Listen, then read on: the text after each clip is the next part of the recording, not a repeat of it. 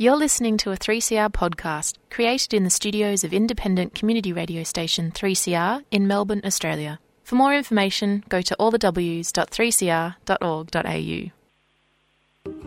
And now that heart is beating fast, and that's the rhythm I can dance to. I'm mighty glad I've got a chance to. That one big heart that's beating fast. Tomorrow morning, let it rain. Tomorrow morning, let it pour. Tonight, we're in the groove together. Ain't gonna worry about stormy weather. Gonna kick old trouble out the door. Beat out old trouble and drum. Trouble and drum. Beat out old trouble and drum. And kick old trouble out the door. Beat me that rhythm on the drum. Beat me that rhythm on the drum. Beat me that rhythm on the drum. And kick old trouble out the door. Kick him out the door.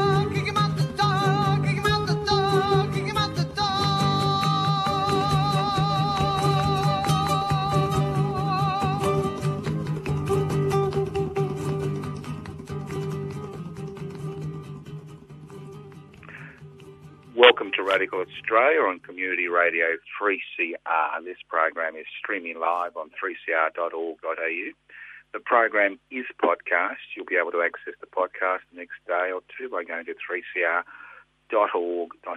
Don't forget, we've got hundreds of podcasts of Radical Australia of fascinating people who've made a contribution to uh, the society, uh, people that other people you won't hear on the corporate-owned media or the government-gelded ABC, but you will hear them on Community Radio 3CR on Radical Australia. My name is Joseph Toscano. I've got an fascinating guest. Obviously, all our guests here on Radical Australia are fascinating, but occasionally some are more fascinating than others. Hello, Liz Ross. How are you? Hi, Joe. Um, well, thanks, and I love the introductory song and the singer. Just fabulous. Yeah, you know who she is? No, I don't. Uh, she's a great Australian singer.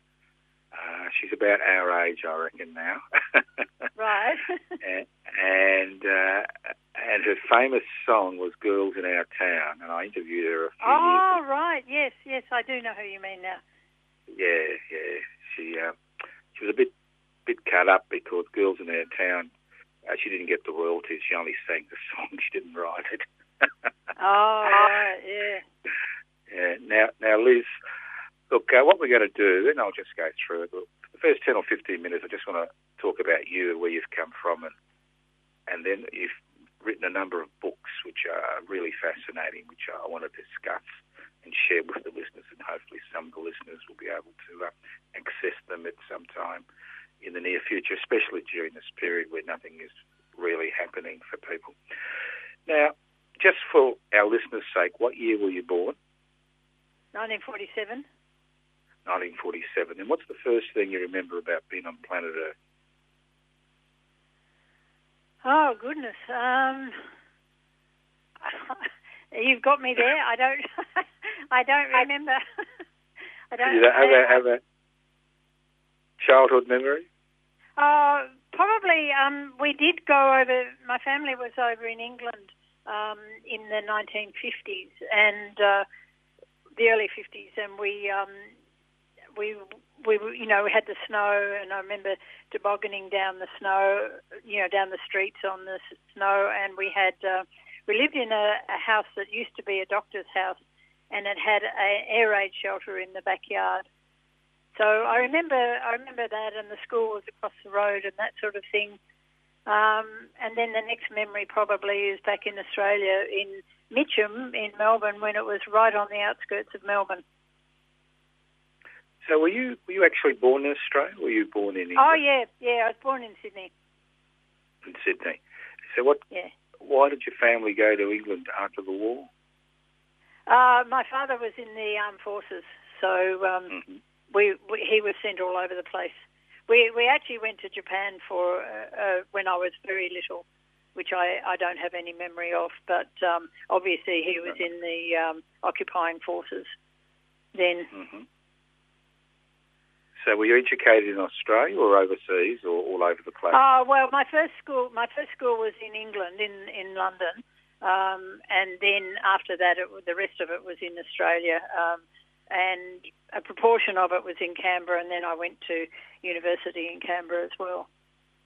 Mm. So was it private schools or public schools that you went to? Uh, it, it was mostly public, but I did go to a private school when I was in in Sydney um, for a period, and uh, went to a Church of England girls' school. Um, and I got told not to sing in the because we had assembly every morning and we sang hymns and things, and I got told not to sing because I I, I was um, off key, so I was putting everybody else off. What? You're one of my something- a people. memory a memory I enjoy anyway. Yeah, you're one of my people. I, I sing off key constantly, so Yes. I think you're one of uh, 99% of the population. Probably yes, yes. Yeah. So, what did you do at university in Canberra? Well, I was I was I did science in Canberra Mm-hmm. and uh, biological sciences, which I loved. And afterwards, I then went on to do uh, do a library diploma, and then worked in the in the science section of the National Library. They were going to set up a National Science Library at the time, but they never did. But we did have a science library section within the National Library, and it was really well. It was really in the um, just in a period just before I went to did the library diploma where I started to get more political. And so the first the first thing that I remember of that kind, you know, something sort of more active, I suppose, um, was I went to a series of lectures by a woman called Liz Reid, who later went on to be the advisor for Gough Whitlam. And she gave a series of lectures, and she brought in people from from the Women's Electoral Lobby, from Women's Liberation, from Gay Liberation, and we had a whole range of sessions there. And a lot of the things that they were talking about actually made real sense to me, and because I hadn't really sort of, um, you know, in a, in a number of the classes in the science course, um, there weren't very many women uh, because, eh, I mean, still the case, but not many women do science Mhm. or not as many as should anyway. And um, so, so that sort of pointed me to a number of things that I'd thought about the position of women in society. And so that was really the start of sort of active politicisation then. And then once I was working in the library, I got, or once I was in the uh, doing the diploma, I got more involved in in politics, and then at one stage I lived in Women's Liberation House in Canberra, and we supported Pat Eatock in her attempt to get elected, and did a range of other things. So, yeah, it was um, really from the early 70s was where I sort of started to get politically active. Um, right. Were you, were you in Canberra in 1971? I was, yes. Now I'm going to ask you something because I was, I think I was 19 or 18, and I was in Canberra. I came down for the National Day of Rage. Do you remember that massive protest that happened in I, re- Canberra? I remember it, but I wasn't involved in it. Ah, right. Yeah, no. We went. We went from. Uh, we went from uh, uh, building to building, public service building to public service building, till we turned up at uh, Parliament House. That was it. That was the first time I was beaten up by the federal police. So that was that was an interesting experience. Yeah. yeah. No, but uh, I think they were No, well, terrified of. Oh, right, yeah.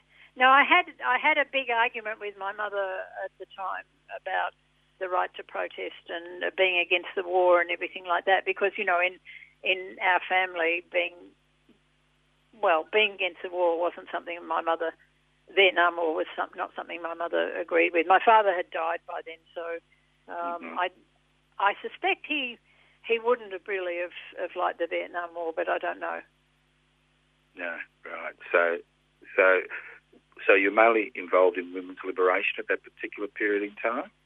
Yes, yeah, that was my main involvement um until I moved to Melbourne in 1975, because Canberra was, I, well, you get you get to I got involved in things and that was that was okay, but I really wanted to do more. You know, I started going to conferences interstate, and I really wanted to be more involved in in politics. And it was either Canberra or I mean, it was either Melbourne or Sydney that I went to. So I ended up in Melbourne because I knew a few people, few people here, and I haven't left since.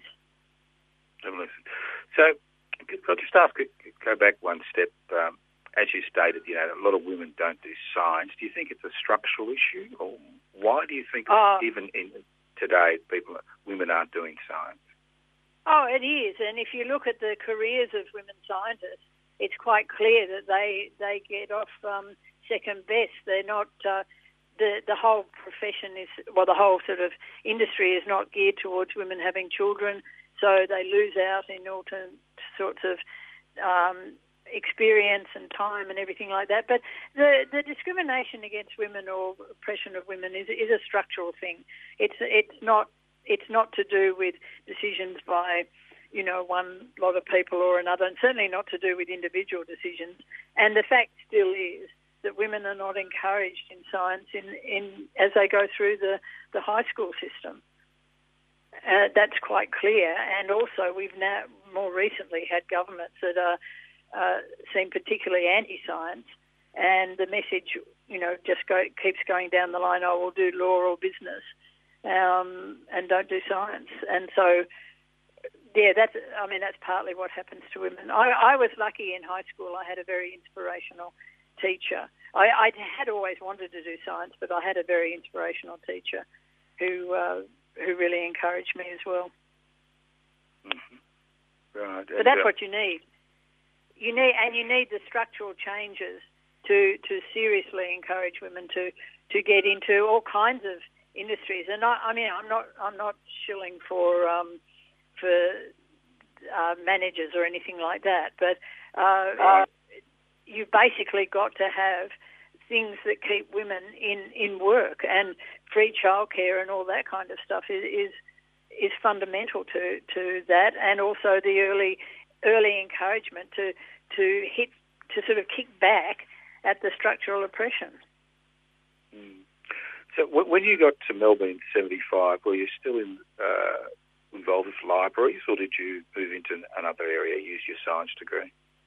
Uh, no, I, I was in libraries when I first came here, uh, but then I got more involved in politics and decided that, well, that I, I didn't think that there was much of a future in terms of of trade union activism, and um, I I got involved in uh, in left wing organisations by that stage, and um, and so I decided I wanted to do do. Uh, this is after I've been in Melbourne for a couple of years. Um, I decided I wanted to do more trade union, more sort of revolutionary political work. So I ended up in um, what's now Centrelink for about 13 years. Mm-hmm. And was in, very involved in all the struggles against the Accord during that time. Right. So, what was it? What was it like working in Centrelink at that period? Well, Centrelink had actually been during the seventies, when uh, when Fraser was in power. Centrelink had had actually been quite a militant um, department, and there were a lot of you know sort of union activism at the time, and quite rebellious uh, stuff. And they'd won. They they'd had a huge fight against Fraser where he tried to bring in all kinds of um, you know legislation against them, trying to you know stand down public sector workers and all of that sort of stuff. And so, and in the end, they'd won that fight. So.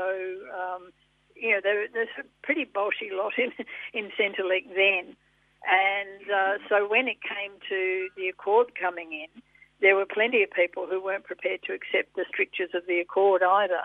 And uh, so we had, I remember one year against the Hawke government, against against um, the Accord, that we had three disputes running all in the one year. We had a sector, you know, public sector wide wage dispute. We had, um, uh, I think it was a public sector wide. Um, OH&S, you know, because computers were really coming in then, and so we needed new furniture, we needed new safety requirements, and we also had a staffing issue with the with the department. So we were fighting on all fronts, and we were fighting against not just the government, not just the department, but also the ACTU and to a certain extent our own union.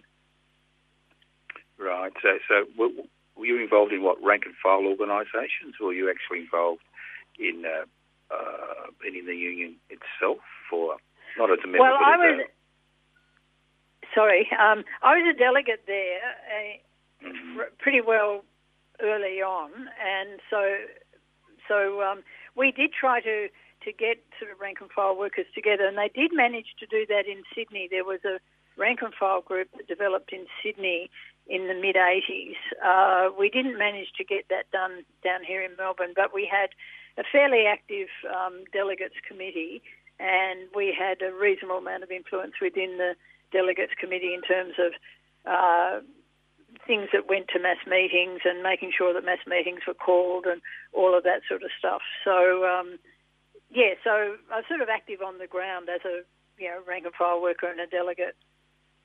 Mm-hmm. And they were, they, I think the union was very glad when I finally left. I'm sure they were. what, was the, what was the union? Been, I've, I've never been offered a life membership or anything like that. Oh, that's not good. What was the union? well, it's now the CPSU. It was right. the um, the ACOA. There were two unions in the the sort of white collar section of the public sector, the ACOA and the APSA. Um, and that reflected the two sorts of levels of work within the within the public sector. And at one stage, there was also the Federated Clerks Union, who had a, a foothold in the tax department. Right. So, so once you left Centrelink, did you continue in, in paid employment, or did you branch into other areas? No, basically, well, all the stress and strain of, of everything in the in the public sector meant that I had a bit of a sort of time off, really. Um, and that's when I started writing. I, I'd been writing lots of times before this, but that's when I first started to write my first book, actual book, which was about the deregistration of the Builders Labourers Federation. Because during all of this time under the Accord, I'd been also involved in the um, Defend the Unions, Defend the BLF committee, and done all kinds of other sort of support work for the builders labourers. So um, I, because I'd had all that contact with people, because I'd made th- friends through the struggle, um, I was able to approach people to uh, to get permission, you know, to get their trust to be able to to write a book. Because of course, as you know, um, the BLs had no time for people who because so many people had misrepresented them, not listened to their stories, uh, told lies about them, and all the rest of it. So they were they were right to be very wary of anybody coming in and saying, "Well, I want to write your story." Mm. So, so, just to refresh people's memories, a lot of people who listen to this program, you may not believe this, are relatively young, and uh, oh, they have no idea they have no idea about the Builders Labourers Federation and deregistration. Could you just give us a few minutes actually what happened? Sure. Okay. Well, this was, we have to remember, this is a Labor Party, a Labor Party who came to government saying, we want to, you know, we want to have consensus, we want to have harmony, we want to, we want things that are better for workers. Now, when the Builders Labourers said, well, we're not getting the this you know better thing for workers. We're actually the the bosses are making more and more profits. We're not getting a fair share of it, and so they decided to uh, that they would still keep fighting um, because at that time they were amongst the most militant of the of the unions. They'd had they had one really good wages and conditions, but you know wages and conditions that could be improved all the time too and they built up a, a really strong union uh, where the rank and file, through their their monthly uh, general meetings, could could determine the policy of the union, could overthrow what the management committee had had decided to do, all of that sort of stuff. So it was a very democratic union. Anyway, the the um, there's a famous story about Bob Hawke at one stage because he because the under the accord, in fact, what they what they said it was going to be was the exact opposite of what they actually delivered. So they held back wages, they brought in or or um, encouraged more draconian legislation against workers, and they decided that the BLF um, was too recalcitrant, too too determined to keep on fighting. And so at one meeting, uh, Bob Hawke apparently came into the cabinet, slammed his fist down on the table and said, I'm going to get those bastards. And so what they then did, in collaboration with both the Victorian and, uh, and New South Wales state Labor government, so this is Labor governments down the line, uh, hmm. decided that they would deregister the union, which meant that you could not, because they had such a tight control on the building sites, because you had to be a union member to be on site, they, the government, with the aid of the police, said you cannot be on this site if you are a member of the Builders Labourers Federation. So they brought in that legislation. And they were aided and abetted by a number particularly what was then the, the Carpenters, Carpenters Union, the Building Workers Industrial Union, the BWIU, they, they were, the government and the police were aided and abetted by that union um, to help smash the union. So you had big fights at the building sites. You had sign over letters where the police were standing there next to the BWIU officials and delegates, forcing people to sign over. And there's one you know, one of the guys from the BLs who was there, he said, you know, they were going in through barbed wire fences um, and gates, and there were the police, and they were saying sign over on this paper. And some of them who'd come from parts of Eastern Europe where there'd been, you know, quite a deal of repression and state police and all of that, were totally terrified and angry that this was happening to their union. And so that's what happened in the end. They destroyed the BLF. What, what year was it deregistered? This is the code of Gain. The. Yeah. 1986. But the union yeah. did hold on. It held on to until 1991 because other things that they did, they raided the union office. They stole all the equipment. They they at the union's expense, they they installed a a, a um oh a coordinator, not a coordinator, but anyway, whatever it was called, uh, to take control of the union, to take control of the funds. He and uh, you know that went on right through till about about 1990. And when the union thought they they actually could get the numbers together to have another go at being registered, the Labor Party government, both here and you know Victoria, New South Wales, and and federal, basically extended the deregistration and. Um, so in the end, the uh, union went into the what's now the CFMEU. Yeah, I think I think people forget how bad it was. I used to come down every year when I was a student to work on building sites. Oh, started right. in 1970, and uh, I did it for about two or three years. And you'd stand on a street corner, a truck would turn up, and a bloke would come out and say, "You, you, you." You'd jump yep. on the truck and there, there, was there was nothing. There was no protection of any type. There was no protective clothing. You inhaled dust. It was just, and you got paid at the end of the day. It was just terrible. And what the Builders yep. Labourers Federation did uh, to organise um, that type of uh, labour was just an extraordinarily uh, effective uh, mechanism. And uh, today they've got, you know, most some of the best conditions in Australia because of their militancy. So when That's you wrote right. the book, yeah, how and long it was did it also, take? Yep. So, sorry, it was also a political leadership by the union. Um, at that yep. stage, the Communist Party in its various guises was quite heavily involved in the construction industry, and, and it was their it was their politics really that sort of enabled them to build that kind of fighting union too. That's right, because it was, you were just like a, you were little more than a slave. If you got injured on the site, well, you didn't get hired the next day. It was that simple. If you died, that's right. That's you. right. People don't forget how this. This is this is the early seventies we're talking right. about, not nineteen twenty. So how long did it take you to write that book? Oh, well, I, I was. It, probably took about seven years altogether. I interviewed about fifty people for it, mostly rank and file union members, um, which makes it quite makes it unique in terms of uh, a lot of labour history because a lot of the time labour history is about interviewing the people at the top.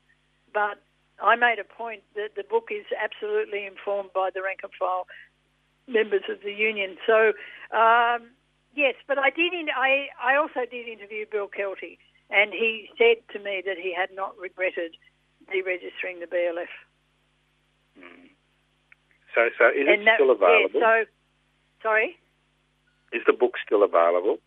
Oh, absolutely, yes. You can get it either through Red Flag Books or the New International Bookshop, and they've got mail order, you know, sort of online ordering, so it's certainly available there. Um, and I must admit, even though I say so myself, it really is a fantastic read because I've got so much of what the ordinary building workers felt about the situation, what you know, what they did, how they fought back. Uh, know, the the real you, people talk about heroism these days, but these people really were incredibly brave. Uh, they stood up for their principles. They fought for the union, and they fought to the end. You know, so it was um, so that that in the book, that's what really really comes out that what what real unionism can be. Yeah, because I remember, you know, I've been in associated with 3CR since 1977, you know, a year after it was formed. I remember during that period, because of the 3CR support for Builders Labourers Federation, that uh, the Cain Labor government also attempted to close down 3CR. That's right, that's how, yes. That, that's yes, how pernicious the whole thing was. Mm. Yeah, I remember that very well. There was a big fight there because, um, yes, because they because 3CR absolutely supported the builders' labourers. They were really wonderful. It was was one of the ways that the union could could get out and get their voice heard. And the same happened with the nurses as well. 3CR did a magnificent job with the nurses too because they had their daily program, and that was a way. Because this was all before the internet and before Facebook and all of this sort of stuff. So getting your message out because the mainstream press wouldn't print it, getting your message out was really important. So, Mm. you know, both both unions relied on the left press and on 3CR for getting their message out. And I know they all, I know the nurses had daily bulletins and things like that where they would report back on what was going on. And again, that was another sort of rank and file struggle that I talk about a bit in my latest book, which is about the Accord years. And um, so, yeah, we, we owe a lot to both the builders, labourers, and the nurses. That's right. So, what's the book called? This book, the first book you wrote. The new, the new, new one's called Stuff the Accord. Um, no, no, no, no. I want to go. I want to go. Oh, We've got plenty oh, of time. We got plenty. what was the first one called? The Builders Labourers Okay. book called? Well, of course, it had to be Dare to Struggle, Dare to Win, because that's, Right. that's, their, that's their slogan. So it was the story of the BLF from 19. I went back to 1981 and went right up to 1994. Right. So that is When- still available. That's, that's great. Yeah, 'Cause I think definitely still need- Now, the next, the, what was your next uh, foray into uh, writing? Well, my next foray into writing again, it's again sort of about the left, but um, from a different standpoint there, and that's about uh, gay liberation and the left in Australia, because there's a lot of history about gay liberation that leaves out the the absolutely critical role that the left played during the during that whole struggle. Um, it was the left who who were involved right from the beginning um, and who were leading in a lot of the struggles that happened. The reason that we had the first Mardi Gras was effectively because there were left-wing activists in the organize well left-wing activists who called it in the first place, and then were in the organising group. But before that, there'd been other groups as well, including Gay Liberation, which the the left was involved with because you know, it, it stood to reason from the from left wing perspective that that you were against oppression, whether it was women's oppression, black oppression, gay oppression, whatever the issue was, the left was on the side of the oppressed, and so they were also there because the left was an acti- is an activist sort of group of people. Um, they're also there in that fight as well. So yes, so that's that's what I wanted to do. I wanted to I wanted to um, tell the story, tell what had actually happened, what had been left out of so many histories, uh, and put the story out there so that people actually knew their history. That's one thing I'm really, really keen on is that people actually know their history, which is why I write the things that I write because you need to know your history. You need to learn from your history. You need to understand what the politics were, what the fight was, all of that sort of stuff. And um, so, you know, the the title of that book is is Revolution is for Us, and that came from a quote from one of the er- very early gay liberationists in America, and. His, his quote was, um, which I'll read out because he was co-founder of Gay Liberation in in America, which is where it first started, and he said, you know, why he why he was involved, and he said there was going to be a revolution, and we were going to be part of it. So, you know, again, you get that, that sense of people fighting, of wanting to fundamentally change society, not just bring about reforms, but actually fundamentally change the world. Mm-hmm. And how did you go about uh, getting the material for this book? You know, you said with the BLF you interviewed uh, rank and file members. How did you go about writing this one? Well, some of it was from my own experience of being involved in the gay liberation movement as well, but also, um, you know, because with the BLF I'd been involved in their, you know, in their, their support group and in doing things in my own union to support the BLs. In this case as well, I relied on a most magnificent um, a, uh, asset, I suppose you call it asset, uh, source, resource. Um, which is the Australian Lesbian and Gay Archives. Now, I was at one of the first meetings at the National Homosexual Conferences where we, I didn't myself, but I supported it, a call for uh, an archives, and that was in 1978. So ever since 1978, we've been collecting material from all around Australia, some international stuff as well, but we're ending up with an invaluable collection of material. But I also um, did interview a number of people who I knew from the time as well. People like Ken Davis, um, oh, what's his name? Uh, Murphy. Oh, I've forgotten his first name. How embarrassing. Um, it's all right. I'll remember. It happens to all of us as we get older. Don't worry about it. uh, Phil Carswell, who was very, very active around the AIDS uh, issues as well later on. But um, so I interviewed a range of people like that that, that I that I knew from the time, uh, but also there's a, quite a lot of written material too. So I put I sort of gathered a lot of that together as well. Right. Is that book still available? That certainly is. Yes. Yeah. That's also available from both Nibs and Red Flag Bookshop. Right. Okay. Now you've put together some extraordinary uh, work uh, recently regarding the book. Has it has it come out yet officially? Has it been launched? Yes. Your new book? Yes, yes. We launched it uh, in in these days of Zoom. We launched it over Zoom. You launched it when? I, over Zoom. You know, did the Zoom. Oh, yeah, Zoom. Zoom. When was that? When was that? In the last Uh, few weeks, or Pardon? was it in the last few weeks, or Uh, it was the end of August, I think. Yes. right? And it is.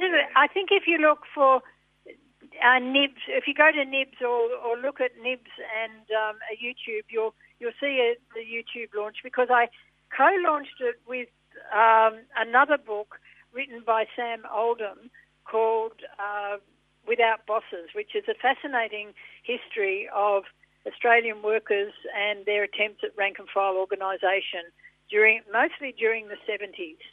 Um, Yes. That's full of full of fascinating information. So we had a, a great launch together.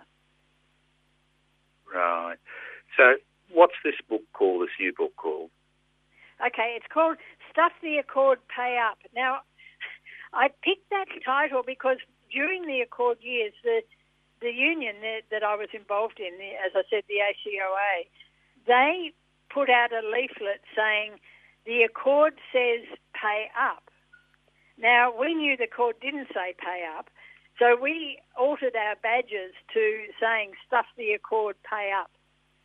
Um, and really, so my book's about uh, workers' resistance to the accord because, again, once again, that's not a history that that's told. The, the history you get told is either that it was fabulous, that it was really, really good for workers, uh, or two, that it was good, but workers didn't didn't it wasn't implemented properly.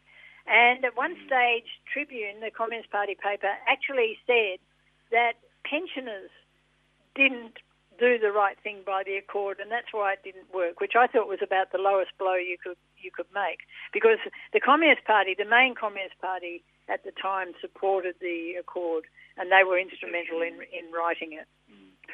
Again, again, for our younger listeners, could you explain to people what the accord was, who was involved, and what was um, what was the outcome?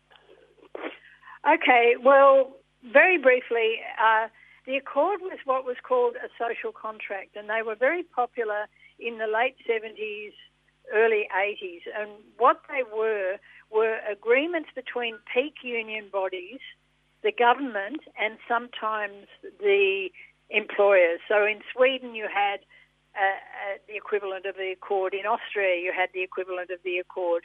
In Britain, you had the equivalent of the Accord until the workers threw it out. But so it was a thing where you signed on the dotted line and you said, okay, we'll do, the government will do certain things, the employers will agree to do certain things, and the unions will agree to do certain things. And that was all about restoring profitability in the economy. And the promise was that workers wouldn't have to fight for wage increases or improvements in conditions, that this would come smoothly through the system. The employers would agree to it. You know, you'd have a bit of discussion. The the government would set up the the the external structure, the laws, and everything like that to make make this possible. Now, anybody with half a brain understands that if it's about if it's about the economy, if it's about restoring profits, which at the time were starting to go down, then by definition workers could not benefit because the profits come from workers' labour. So if you're going to restore profit levels, you have to take it from the workers. And that was fundamentally what it was all about. It was about making sure that workers sacrificed wages and conditions. It was policed by the ACTU, and in fact, the, one of the newspapers said quite openly that the ACTU had become the policing agent of, of the working class for the for the government and for the employers, and that's what happened. Basically, uh, union level unionisation levels dropped, wages dropped, conditions dropped, uh, bosses' profits rose, and fundamentally, uh, the the other fundamental thing that it did was that it broke down this whole idea of workers' solidarity. That workers in one job support workers in you know in another factory or another department in the public service or whatever whatever it was that you that you were on one side that you showed solidarity to your side you supported their struggles they supported yours. And the whole point of the accord was to break through and smash that level of solidarity. And with all the laws that they had with smashing the the BLF with smashing the pilots union where they brought in the armed force, the, you know, the air force to break the mm. pilots union, all of that sort of stuff. That's that's what happens, and that's what happens when you sign a deal with a government and the employers to restore the economy. And that's what we're facing today, and that's what I'm so angry about the ACTU being part of these committees with government and the bosses, because you can be sure that there'll be wage and condition cuts uh, so that the bosses can get their, keep their profits. Yeah, let's just go back to the book. Now, again, mm-hmm. how did you go about uh, compiling this particular book? Right. Well, there were a whole range of ways that I did it. Oh, there's a chapter on the BLF, so I took it from the book that I'd written. Um, I'd written a lot about the nurses' dispute because I was involved in that, and I'd interviewed Irene Bolger and a number of nurses. So there was a chapter about the nurses there. I also spoke to Sue Jackson, who'd been involved in the struggle for equal pay and supporting the nurses. So they were talking about how women fared under the accord. I spoke. I spoke to a guy called Graham Haynes, who was involved in the big dispute at Robe River, uh, and also spoke to um, Luke Vandermeulen down in the valley about the struggles over the final stages of the Accord, about the enterprise bargaining that happened under the Accord, um, which has been so disastrous for workers. So I spoke to him, and I used a lot of you know resources that I collected over the years of my own writing and my own experience of, of what had happened under the under the Accord years. So I covered things like, um, uh, yeah, there. Uh, let me see. Oh, the SEQEB dispute, um, the dollar sweets, which most people wouldn't remember, but it was the first time that Peter Costello, uh, you know, sort of gained his experience in union bashing. That's when he got his stripes, yeah. That's right, yeah, yeah. I remember the dollar sweets, yeah. Yeah, 15 people it was, yeah. Mm, and Hawke sent right. a letter or a, a, a, text to the boss of Dollar Sweets saying, good on you, keep going, stand up against the unions. Yep, yep. And that was in the very early years of the Accord. Why do you think we find ourselves in a situation in Australia in 2020 when striking is basically illegal? Because of class collaboration. I mean, that's what the Accord was about, and it took and it took from the high point of the 70s. It took the ruling class in, and the the union leadership in collaboration with them. That that this amount of time in using various sort of methods, whether it was the Accord or whether it was a more um, well, I couldn't say confrontational, but it was a more openly right wing uh, agenda of the Howard governments to smash the union movement. And basically, we had a union leadership that did its best to uh, hold back on, on struggle, to to you know to do deals, to collaborate with the ruling class to make sure that workers couldn't fight back. And that's that's fundamentally why we're in the, the situation that we're in now. The union leadership has nothing to offer workers in Australia. Nothing. Because we even, I mean, we see this more recently with the, on the campuses, where the where the union went to the vice chancellors under this COVID stuff. They went to the vice chancellors and said, "Have we got a deal for you? We will accept, on behalf of our members, up to 10% pay cuts and various cuts in conditions if you'll sign on the dotted line." Well, there was an absolute revolt by the members, but they're not. They haven't been strong enough, and the union officials are pushing through or okaying, acquiescing to a number of of um, agreements now where jobs are being cut left, right, and centre. Wages are being cut up to fifteen percent. Uh, you know, it's just a tragedy, and the reason that there as well is that the union leadership and the whole environment that we've been in, the neoliberal environment, which which values individuals as opposed to the collective, uh, means that workers are isolated, they're alienated, they haven't got the, the union to back them up, and that's why we're you know it's taken the, the you know the ruling class and the union officials a long time to do this, you know, four decades or so, but still they've, that's what they've achieved. They've achieved a working class that is not that is very very weakened, and we have to rebuild from where we are. We can't we can't just wring our hands and say, well, this, you know, this is awful. We actually have to, like they are doing in the NTU and in a number of other unions, starting to rebuild, starting to fight back. That's right. Now, going back, you think the rot started when we started to have professional politicians, career politicians, and career union bureaucrats. Because, you know, when I look at people in Parliament and I look at people in um, leadership positions in the trade union movement, many of them, if not most of them, have no real life experience of actually uh, being involved in that workforce. That's right. Yeah. Uh, but it's also fundamentally, well, there are outside factors as well. We have to say that the high point of working class struggle post World War II was in the late 60s and early 70s, leading to a revolution in Portugal. Uh, where workers did take control for a short period of time. And in Australia, we had our highest strike figures since 1919. Um, and then the bosses turned on the working class and they they started to fight back under the whole neoliberal agenda.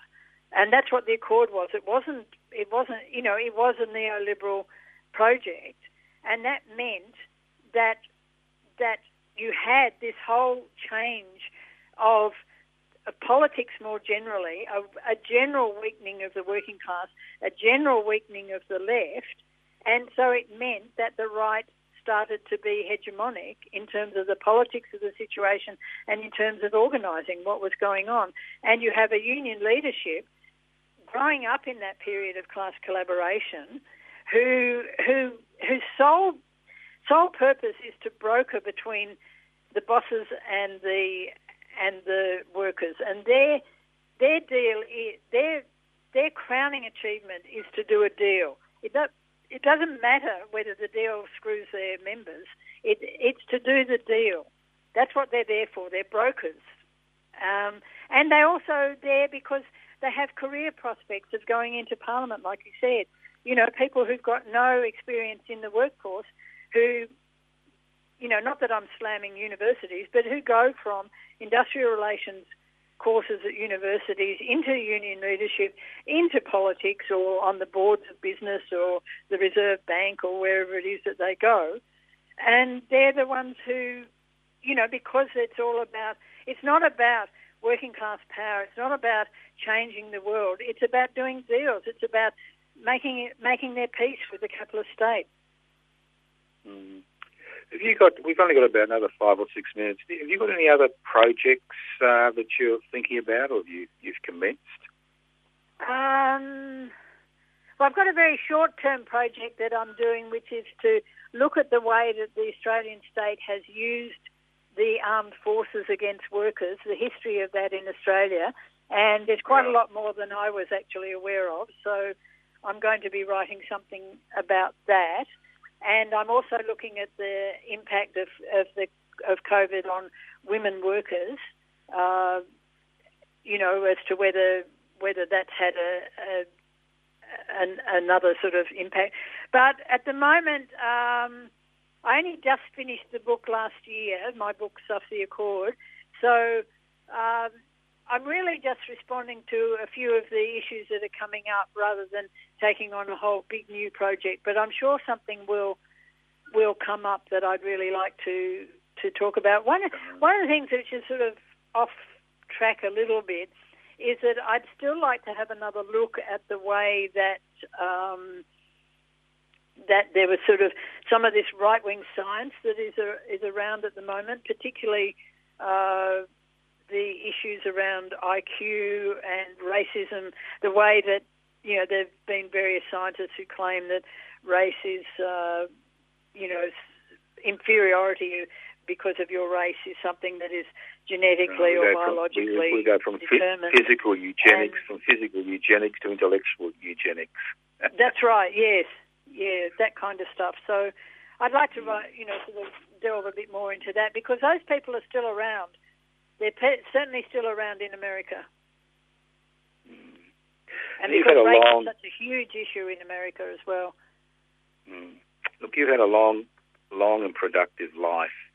Have you got any um, advice? I know we don't usually like giving advice, but obviously there are younger people who are embarking on a life of activism, you know, are listening to this program. Do you have any advice? Because a lot of people start off on the journey and they don't it's not a lifelong journey like in your case and in my case. Uh, people do something, they get involved in some type of issue, and then they just drop off and become disillusioned and cynical. What stopped you becoming disillusioned and cynical? Uh, it was it was Marxist politics basically. It was understanding, fundamentally understanding what was needed to change the world, and that is the self activity of the working class.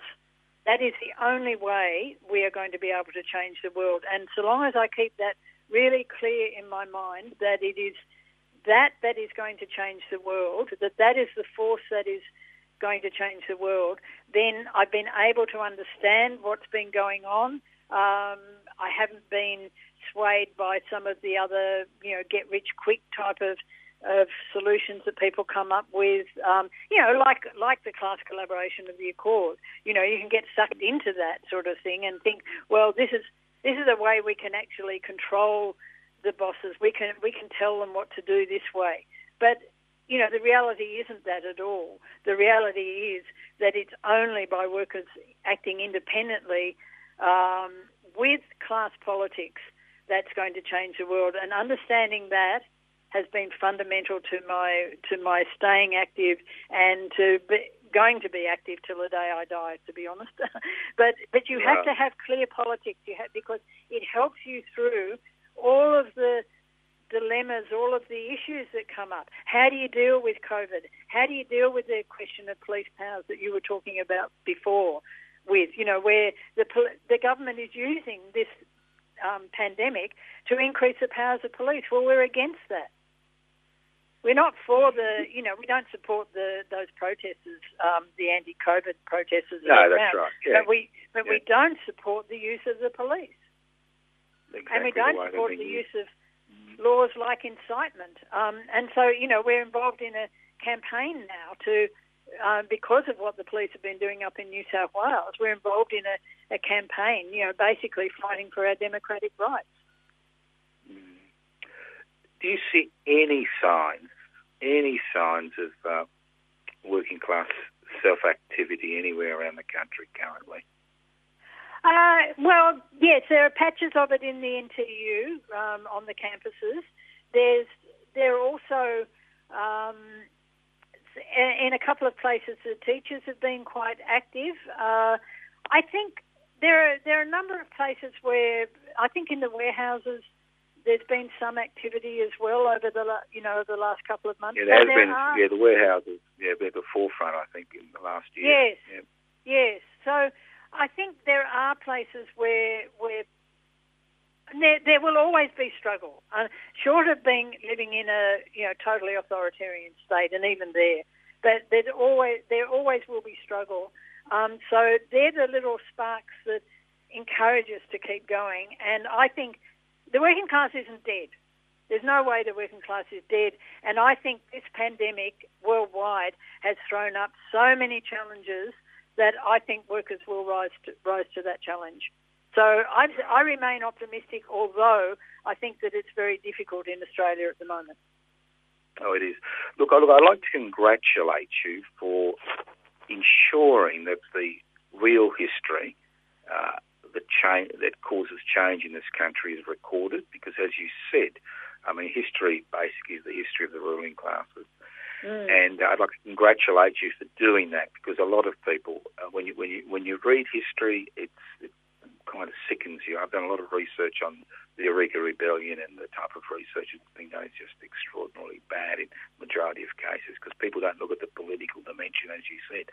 So I'd like to congratulate you for doing that, and I'd like to encourage you, while you can, to continue to do that because it leaves a legacy which uh, we can all learn from. So, Liz Ross, thank you for coming on Radical Australia. It's been a pleasure to talk to you. And if you or I are still alive when you produce another book, please let us know so I can uh, talk to you again about it.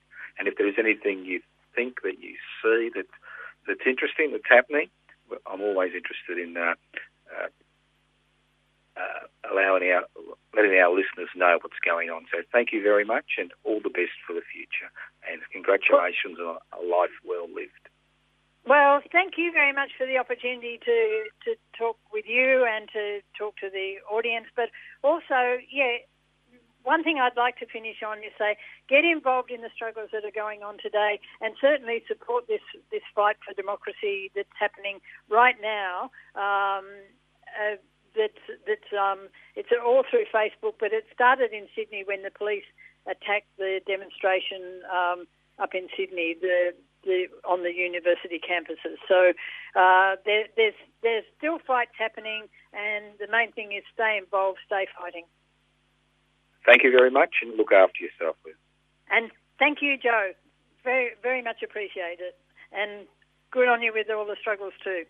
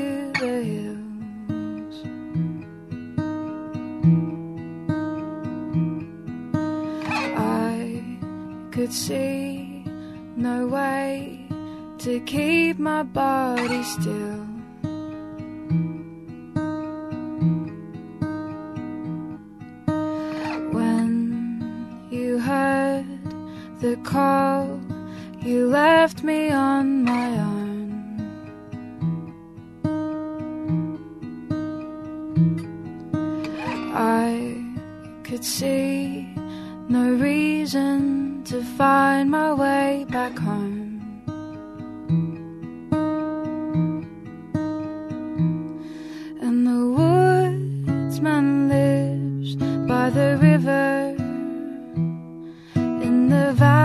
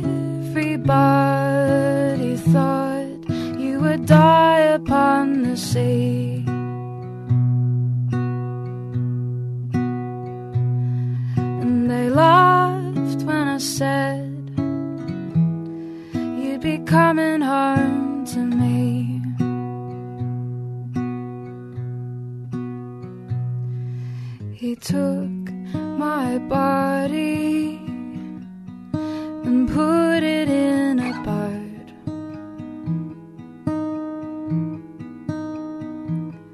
with a leak at the bottom,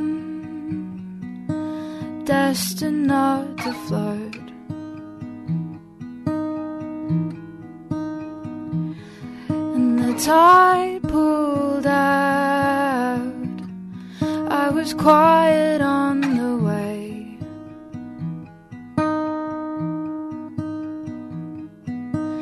Down the river and out into the bay.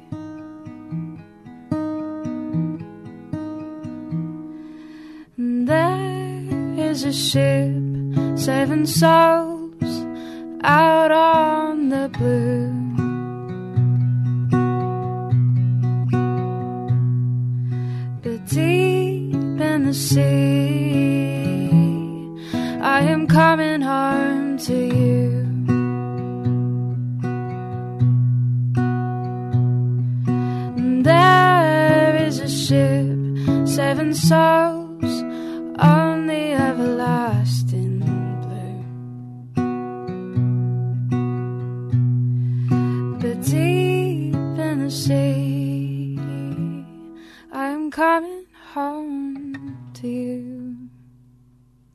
been listening to a 3CR podcast produced in the studios of independent community radio station 3CR in Melbourne, Australia. For more information, go to allthews.3cr.org.au.